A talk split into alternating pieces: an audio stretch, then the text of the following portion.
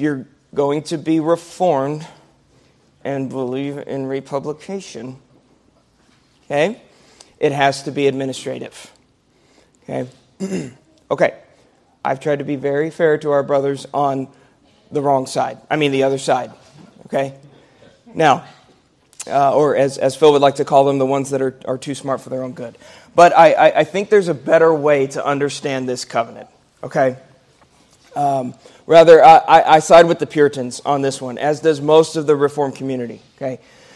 the Mosaic covenant is an extension of grace that God showed in the covenant with Abraham. Okay? And that's the way that we are going to flesh out this covenant. Okay? We are going to use our four points from that general overview that I mentioned a little while ago. Um, we're going to look at how God fulfills these promises to Abraham. We'll see how this is fundamentally a covenant of grace, full stop. Okay? Yes, the law is given. There is, a, there's an element of obedience here. But this covenant is an extension of the covenant made with Abraham. Okay? In fact, we're reminded of God's grace literally a verse before the, the, the first commandments are spoken. Okay? Like we've talked about before, this is, this is important covenantal continuity going on here. Okay? And, and if you miss it or you underplay the significance of that continuity, yeah, you're, you're likely to end up in the repub world. Okay? Now, before we jump into the covenant, there's one last topic I want to address, and that's God's name. Okay? Now, remember when I told you last week to keep Genesis 17:1 in your back pocket, okay?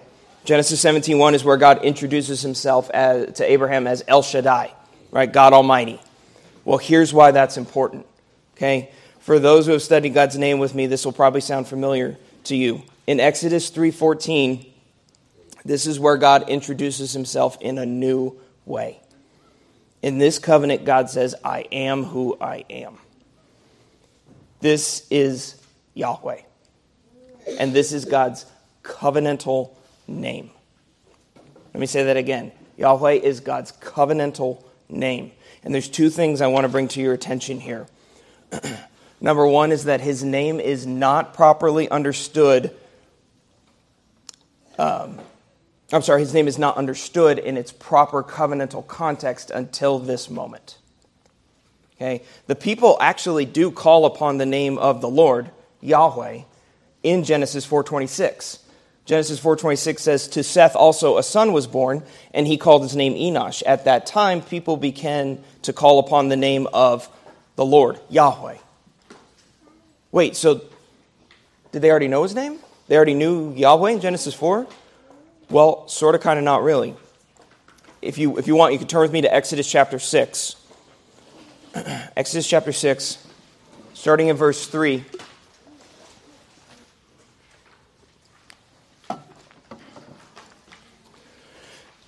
We read there, I appeared to Abraham, to Isaac, and to Jacob as God Almighty, El Shaddai. But by my name, the Lord, all caps, that's Yahweh, I did not make myself known to them. I also established my covenant with them to give them the land of Canaan, the land in which they lived as sojourners. Moreover, I heard the groaning of the people of Israel, whom the Egyptians hold as slaves, and I have remembered my covenant. Say therefore to the people of Israel, I am the Lord. That's Yahweh, and I will bring you out from under the burdens of the Egyptians, and I will deliver you from slavery to them, and I will redeem you with an outstretched arm and with great acts of judgment. So, God says, I gave them my name, but the people didn't know it. Well, we, we see that they, they did kind of know it back in Genesis 4. What's, what's going on here? Do we have a, problem or a, a disconnect with Scripture? No, no, not at all. The people knew his name, but they didn't understand it or comprehend it. Okay? They didn't understand or comprehend the personal, covenantal relationship behind that name. Okay? Think about Abraham. He died before he could see the covenantal promises truly fulfilled. Right? But by Exodus, it's a relationship that's established over a period of time. By this point, God is fulfilling his covenant promises and he's grounding those promises in his name. Look back at the end of verse 5 there. It says, I have remembered my covenant. Therefore, Go tell the people Yahweh is bringing about the covenant promises. And this people live to see these covenant promises fulfilled to, to an extent. And their children live to be brought into the promised land. Right? And here's another thing to notice. Look, look back at verse 3. God says, He did not make Himself, quote, known to them, but now He is. That means there's something unique going on here, something God's never done before. So when we read God's name in Exodus 3 and the people hear it in light of the covenantal promises being fulfilled, the gears start turning. The light bulb goes on. They begin to recognize God for who He really is, as should we. Yahweh is the covenantal redeemer for His people. Here's the other thing about this God's name can be understood as I am or I will be. Okay, when you look at it in the Hebrew. And what does that mean? Is God saying, Well, I'll be with you in about 15 minutes, there's somebody ahead of you in line, right? No, no, of course not. Remember where we are in Exodus, right? The people aren't doing so hot under Egyptian rule at this point, okay? When God tells Moses his name, he's reminding Moses and the people of his covenantal promises. Okay? He's reminding them of his love and his care for them. In the name of Yahweh, God tells us, I am self existent, creator, sustainer, immutable, eternal. And I will continue to be all of these things. This isn't true of you and me, right? You know, when you're, when you're courting someone, right, you don't see the flaws, right? Before you get married, you think your, your spouse is always going to be intelligent and forgiving and beautiful and, and wonderful, right? Then you get married, right? And even the way they brush their teeth angers you, right? But I mean, ask Laura. I'm sure she'll tell you I'm always beautiful and intelligent and forgiving and wonderful. That never changes. Of course it does, right? But not so with God. You always know what you're going to get with Yahweh. Right? You always know where you're going to stand with Yahweh. He's never going to pull the rug out from under you. Okay? And he's revealed one of his most comforting character traits in his name. Turn back to Exodus 3 real quick. Look at verse 12. Exodus 3, verse 12. He said, But I will be with you. Moses isn't the only one who needs to hear that, believer. Yahweh is with you always. You are his child, and he will never leave you or forsake you. Okay? Let that sink in for a moment. All of this comes just from his name. No matter your circumstances, Yahweh is with you as his covenant people. Now, without further ado, let's study one of the most probably most controversial covenants in the Bible, the Mosaic covenant. And we'll begin by looking at the Exodus.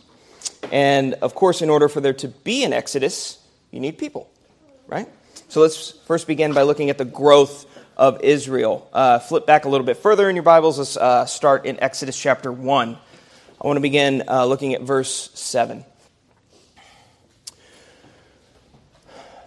But the people of Israel were fruitful and increased greatly. They multiplied and grew exceedingly strong, so that the land was filled with them. So that would be the people of who? Oh, Israel. Right. That would be the people of Jacob, the man who wrestles with God. That would be Abraham's grandson, are increasing greatly. The land is filled with Abraham's offspring, just as God had promised. Abraham only had one son through Sarah. He didn't live to see these promises fulfilled, but that doesn't mean it didn't happen, right? This is the beginning of the promises in the Abrahamic covenant coming to fruition. Abraham is becoming the father of many nations. It is becoming impossible to number the stars at this point, right? Now, there's something else we need to take note of here. God's plan of redemption has not changed. Okay? Remember, how does God primarily grow his church? through the family. And this has been true all the way back to creation. The re- uh, requirements and blessings of the creation order remain the same be fruitful and multiply. And we see that language repeated here in verse 7. In fact, it's, it's a major theme in this chapter. It's, it's restated several other times in several other places. So we, we have here covenantal continuity, not just with the Abrahamic covenant, but with this language, we have continuity going all the way back to Genesis 1. In fact, the growth of Israel continues even under Pharaoh's nose, who commands two midwives, right, to kill all the male born Hebrews. And of course, these lovely Hebrew midwives feared God more than man, and essentially, very respectfully, told Pharaoh to go take a hike, right? Because when Pharaoh comes back and asks why they let all the male boys live, they lie. And, and they said, these, these Hebrew women, they're not like these dainty Egyptian women. Man, they're, they're beasts. They're, they, they give birth before we can even get there. They sit on the birthing stool and, and then they're done. I, I don't know what to tell you. They're pumping them out, sir. And I, I love what it says in verse 20. So God dealt well with the midwives. He blessed them. Right? Despite Pharaoh's wicked plan, God sovereignly uses these women to not only protect his people, but continue to multiply them as well. Right? God's sovereignty is all over this chapter as well. Now, flipping over to chapter 2, look down at verse 23. I actually want this to, to really be our main focus here everything we've looked at in Exodus up to this point has, has really just been teeing us up for these verses. Okay? This is the prologue, for lack of a better term, of the Exodus story. Okay? This is going to tell us why God will lead the people out of Egypt. Okay? And the Exodus is what's going to really kickstart this whole thing. Okay? It's the very reason the people are in the desert, that they're out Mount Sinai, that the Mosaic covenant is administered in the first place. Okay? So it makes sense that we would, uh, that we would look at this and start here. Get my Bible here. Got a little bit of extra reading to do on this one.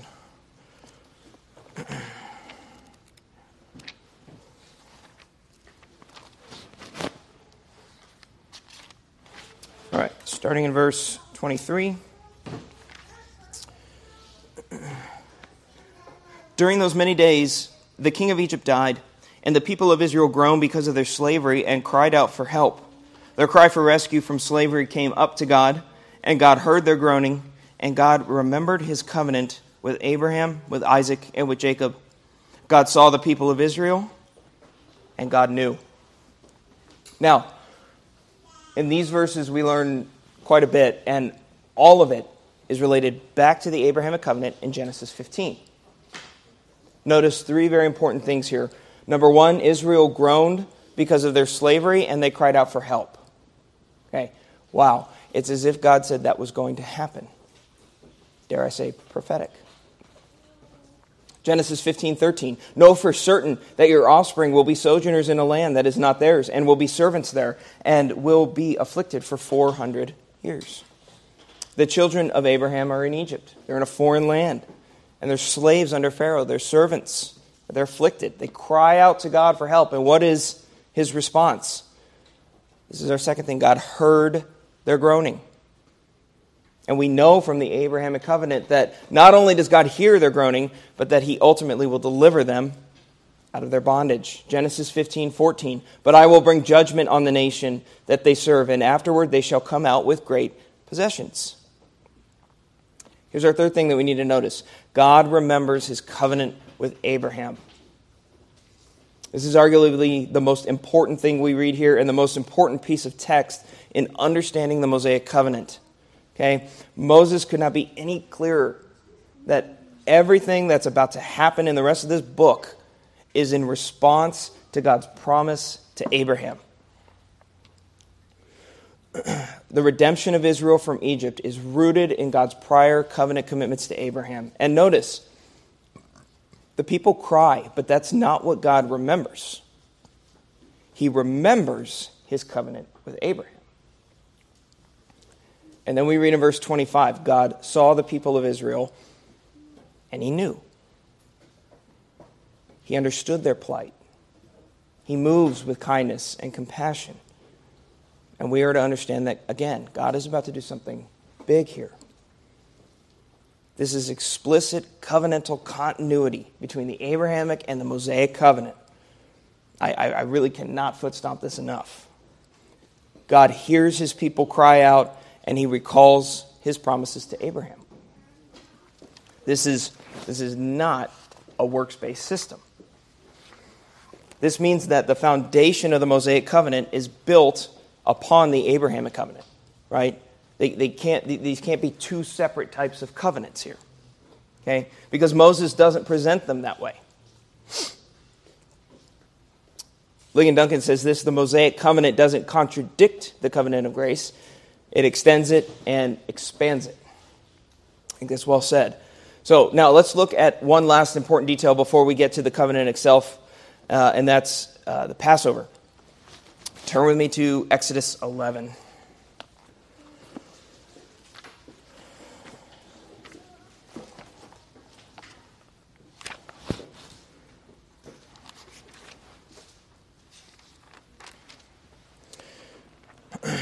So, part of God's response to save Israel, as we all know, is to send the 10 plagues to Egypt, right? Well, it's this 10th and final plague we need to spend some special time with because it serves in conjunction with the Passover. And if you note in our catechism answer, Passover is a specific way that uh, the covenant of grace is administered in the Old Testament. It undoubtedly points us to Christ, and there's some important theological truths that we need to take away from this. So, starting uh, Exodus chapter 11, starting in verse 4. Where do I want to go? Verse 9. Okay. So Moses said, Thus says the Lord, About midnight I will go out in the midst of Egypt, and every firstborn in the land of Egypt shall die.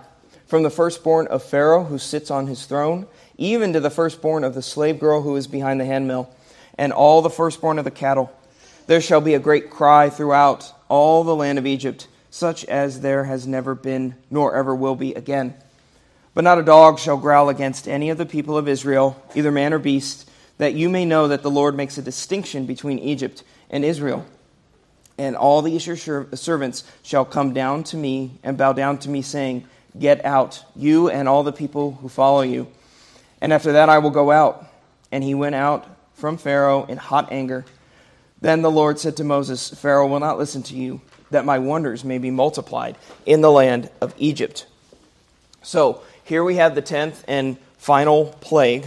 The sparring match between God and Pharaoh is about to come to an end, right? As if it was even really a competition to begin with. But God is about to put Pharaoh down for the ten count, right? By, by killing every firstborn in the land of Egypt. Okay, now remember, this is a sinful, wicked people, and there is nothing unjust about what God is about to do. Now, I want you to pay careful attention to verse 7 here. Verse 7 says, But not a dog shall growl against any of the people of Israel, either man or beast, that you may know that the Lord makes a distinction between Egypt and Israel. this the plague, this plague itself, is really meant to do two things. Number one, to finally force Pharaoh to release Israel that they may go and worship God. But number two, to demonstrate God's loving kindness for his people, the distinction between his people. In our world, there, there often really isn't a very big separation between believers and unbelievers, right? In fact, when groups of people get punished, it generally involves both the regenerate and the reprobate, right? However, this is meant to show, meant to show us that will not always be the case. In the end, there will be a very sharp distinction between Israel and Egypt the wheat and the chaff, the sheep and the goats, right? We should never lose heart that our afflictions work for our salvation. In verse 7, God is saying that He has, from the very beginning, said that these are my people and I am their God. We see again the Lord's faithfulness in His covenant promises to Abraham, and He fulfills the same covenant promises to all of us to those, are his, uh, to those who are his through faith in his son. And I love the illustration of the dog in the beginning of this verse. Right? Dogs bark, they growl at everything, right? But God says, not even a dog will growl against my people. Why? Because I stand as their faithful covenant protector. Man, that's powerful. And God makes the same promise to all of us as his adopted children. Okay? Now, of course, Pharaoh does not let Israel go, and we move into chapter 12, the very well known Passover chapter.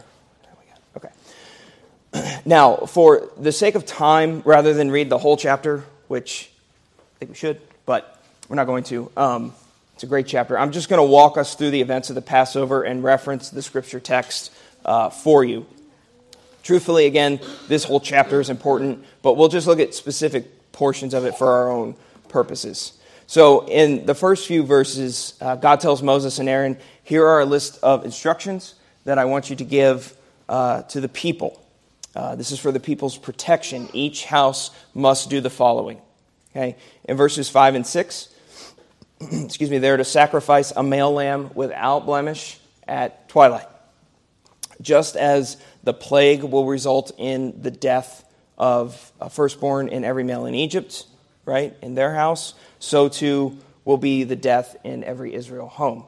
Except it's not going to be male children, it will be the sheep. Okay? There will be um, this death on their behalf. Verse 7, God says, smear some of its blood on the two doorposts. It shows, this will show that the people are consecrated to the Lord, right? That they will be protected. It's also going to be a very graphic reminder um, in future, the future sacrificial system in Leviticus. Okay? Uh, verse 8 God says, Roast the flesh and eat it with bitter herbs and unleavened bread. They eat unleavened bread because Israel is sent out of Egypt with great haste. Okay? They have to pack up their dough before it's leavened. Verse 10 Burn up what remains. Um, although the reason for this isn't explicitly stated, I think we can uh, safely say that this meal is holy. Okay? It's referenced as the Lord's meal, okay? and it should be treated as such. Uh, verse 11, God says, Eat with your belt fastened, sandals strapped, and your staff in hand. This harkens back to the unleavened bread principle. Israel needed to be ready to leave quickly in the middle of the night. Okay? Now, in verse 14, God says, This day shall be for you a memorial day and you shall keep it as a feast to the Lord throughout your generations. So, this moment, this day, is to be celebrated. So, here we have instructions for the Feast of Unleavened Bread. Okay? It's to last seven days. All of the leaven was to be removed from the home on the first day. No work was to be done. And if anyone did eat leaven, they were cut off from Israel. And we'll take a closer look at who is allowed to partake of this Passover meal shortly. But now at this point, we come to the, the plague itself. And in verses 29 through 32, the plague is delivered by God Himself, by the Lord Himself. And He's referred to as the destroyer in verse 23. Uh, this is meant to depict a, a terrifying and, and powerful image. And every firstborn in Egypt was killed uh, human and animal alike. No person was safe, no place was safe. Houses, dungeons, Pharaoh's kid, um, they, were, they were all killed. We read in verse 30 And there was a great cry in Egypt, for there was not a house where someone was not dead. And this is what finally motivates Pharaoh to release Israel. Uh, I mean, you just you got to imagine the most most powerful nation in the world today right? Wailing with a loud, audible cry in the middle of the night because all of their firstborns are dead. And that's, that's what we have here in Egypt, right? Egypt was a superpower at this point. And in the blink of an eye, God demonstrates how it's, it's not their generations who will be preserved, but the generations of Abraham and Isaac and Jacob. Israel will prosper no matter what this false god Pharaoh tries to do. So at last, the people leave, and that brings us to the Exodus. Now, there's two things I want us to note here. Look at beginning at verse 35. The people of Israel had also done as Moses told them, for they had asked the Egyptians for silver and gold jewelry and for clothing. And the Lord had given the people favor in the sight of the Egyptians, so that they let them have what they asked. Thus they plundered the Egyptians. So first of all, I, actually think this is kind of funny. Israel has got one foot out the door at this point. Egypt has just been wrecked. And Israel asks Oh, by the way, can we have some of y'all's silver and gold while we're leaving? And Egypt is like, guys, just, just take it. Okay. And then you get that little statement at the end. Thus, they plundered the Egyptians. Right? Okay. But what makes this even more important is it demonstrates that God is faithful to keep his promises. Okay, in Exodus 3, God tells Moses at the burning bush, um, this is verse uh, 21 and 20, uh, 22. and I will give this people favor in the sight of the Egyptians, and when you go, you shall not go empty. But each woman shall ask of her neighbor and any woman who lives in her house for silver and gold jewelry and for clothing.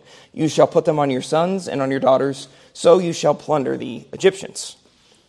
But reaching back even further, God promised Abraham that his descendants would come out of Egypt with, quote, great possessions.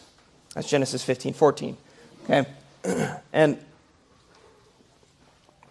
let me just say, we can't hear this or see this in God's word enough. Okay? The idea that God is faithful to keep his promises. I'd venture to say every one of us, at one point or another, has had something happen in our lives that has made us question that, has made us question the truth of that. Okay?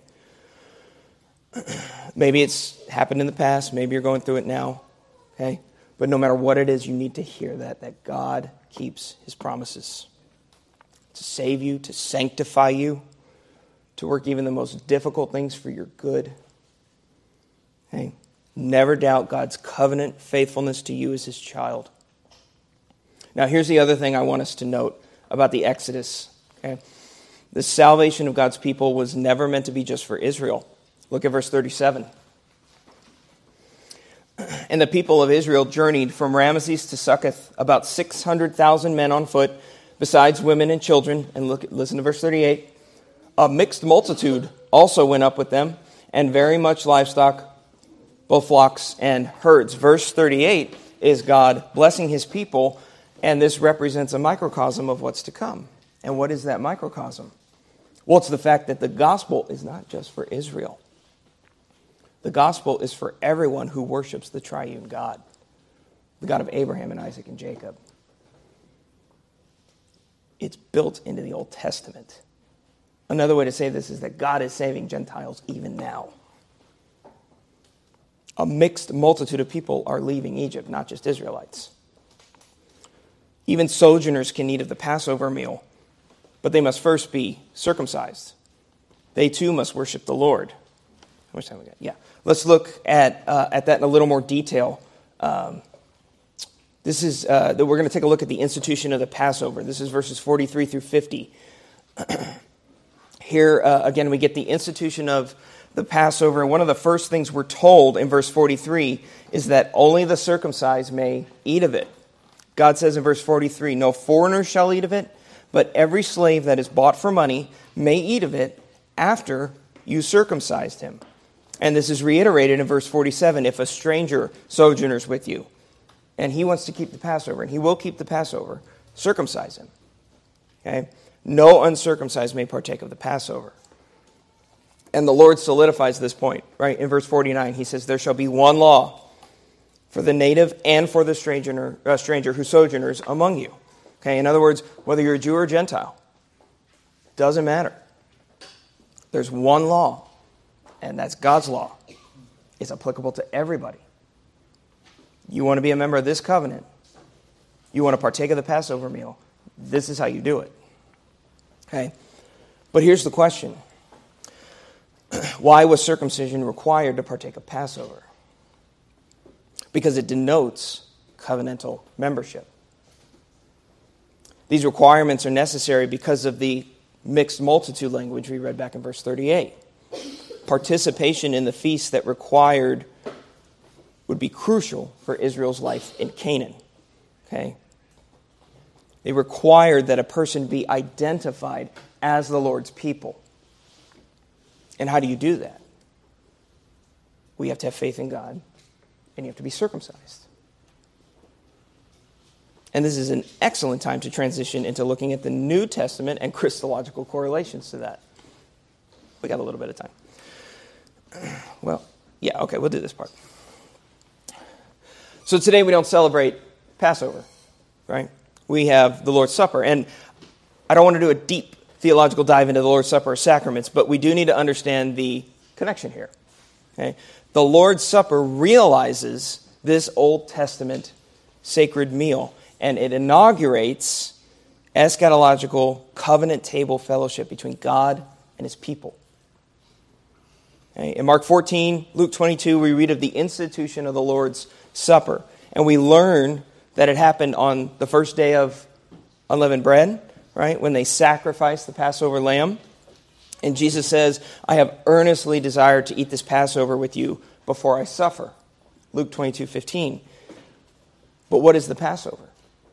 Well, he then proceeds with the institution of the Lord's Supper. And we see the same pattern from Jesus that we did in the Exodus. We get, number one, we get the institution. Jesus says, here's how you do it. Number two, we get the actual event itself, right? They partake of the meal, they eat the bread, they drink the wine. And then the third, we get the commemoration. There's the command after the meal to do it repeatedly, to, to, to commemorate what God has done. Jesus says, Do this in remembrance of me. In Passover, this commemoration is done for the Lord to promise his presence and his blessing, and for future Israelite generations to personally adopt this story of redemption as, as their own, right? The Passover is not a mere memorialization, but a, a celebration of what God has done. Those who participate are rejoicing in Israel's redemption. This is an identity conforming act. Similarly, in the Lord's Supper, this is a, it's a commemoration. Jesus is personally present to bless his people through his Spirit, right? And his story of accomplished redemption is personally appropriated to his covenant people. Like Passover, the Lord's Supper is not a mere memorial, it's not just symbolic that looks back to his, his work on the cross. Yes, it, it, it is that in a sense, but it commemorates Christ's promise to bless his people. It's a fellowship and communion, Paul says, with the body and blood of Christ. Jesus is the once for all substitutionary sacrifice of God's people. He is the Passover lamb. John the Baptist says, Behold, the Lamb of God who takes away the sin of the world, John 129. The whole point of the Passover is that the Lamb dies for the firstborn son, Israel, God's people, so that they might live. Jesus dies as the perfect Lamb of God that we might live. That, would, that we would be forgiven of our sins, right? That we'd be made clean and allowed to dwell in the holy presence of the Lord redemption is fulfilled in the new Exodus through the one who gives life as a ransom for many. Jesus' death is the blood of the covenant, of the new covenant, and it's the basis for all the blessings of this covenant. As the sacrificial lamb, Jesus spiritually nourishes God's people through his body and his blood. And like the covenant blessings, like the covenant signs, this meal has generational significance okay, going all the way back to the Passover. Listen to what God says back in, in Exodus 12. Okay, this is uh, verses 26 and 27. And when your children say to you, What do you mean by this service? You shall say, It is the sacrifice of the Lord's Passover. For he passed over the houses of the people of Israel in Egypt when he struck the Egyptians, but spared our houses. So, parents, when the elements are being passed around during worship and your child asks you, Why, why do we do this? Don't shush them. You shed a single solitary proud tear, you wipe it, and you say, That, that is a wonderful covenantal question, my child. Okay? And you explain to them that Jesus is the Passover lamb. Okay? That he was sacrificed so our sins may be forgiven. Okay? The elements are a visual representation of the gospel. He nourishes, nourishes us spiritually as we partake of his body and blood. Okay, very good. Now, that's probably a good place to stop. There is one last thing I wanted to briefly mention before we leave. Actually, yeah, let me go over this real quick and then we'll, we'll call it quits. I want to look at uh, real quick at the signs and seals, and this is this is the last thing I want to mention before we get into before we leave the Passover and go into the actual establishment of the covenant.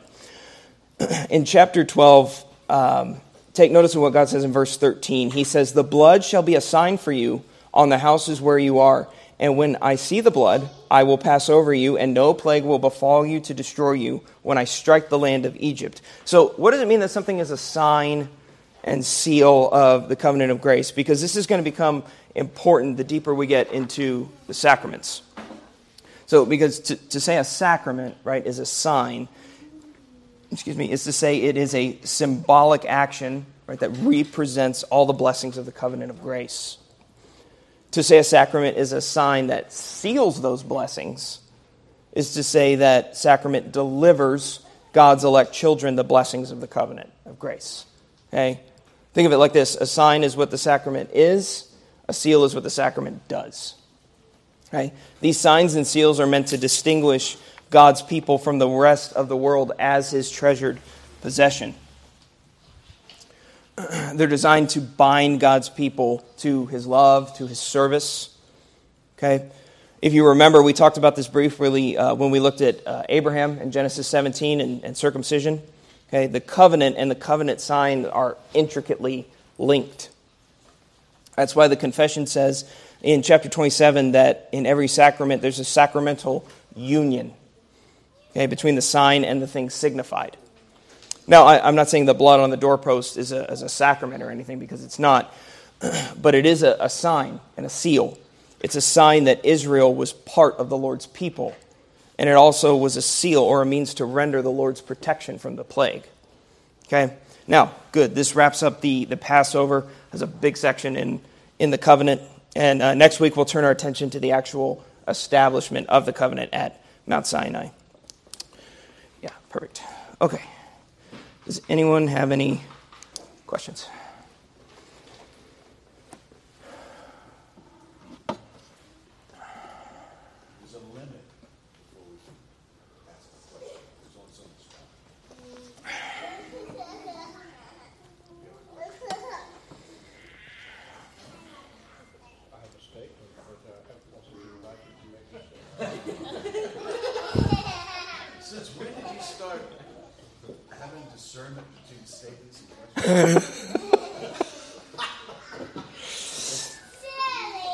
Does anyone have a statement that will not embarrass the speaker?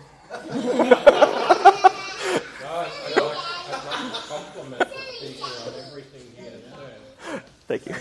reflect back on our devotional at Presbytery, one particular point in Exodus 3, which is that Moses was sent to tell Pharaoh that God had said, let my people go. Mm-hmm.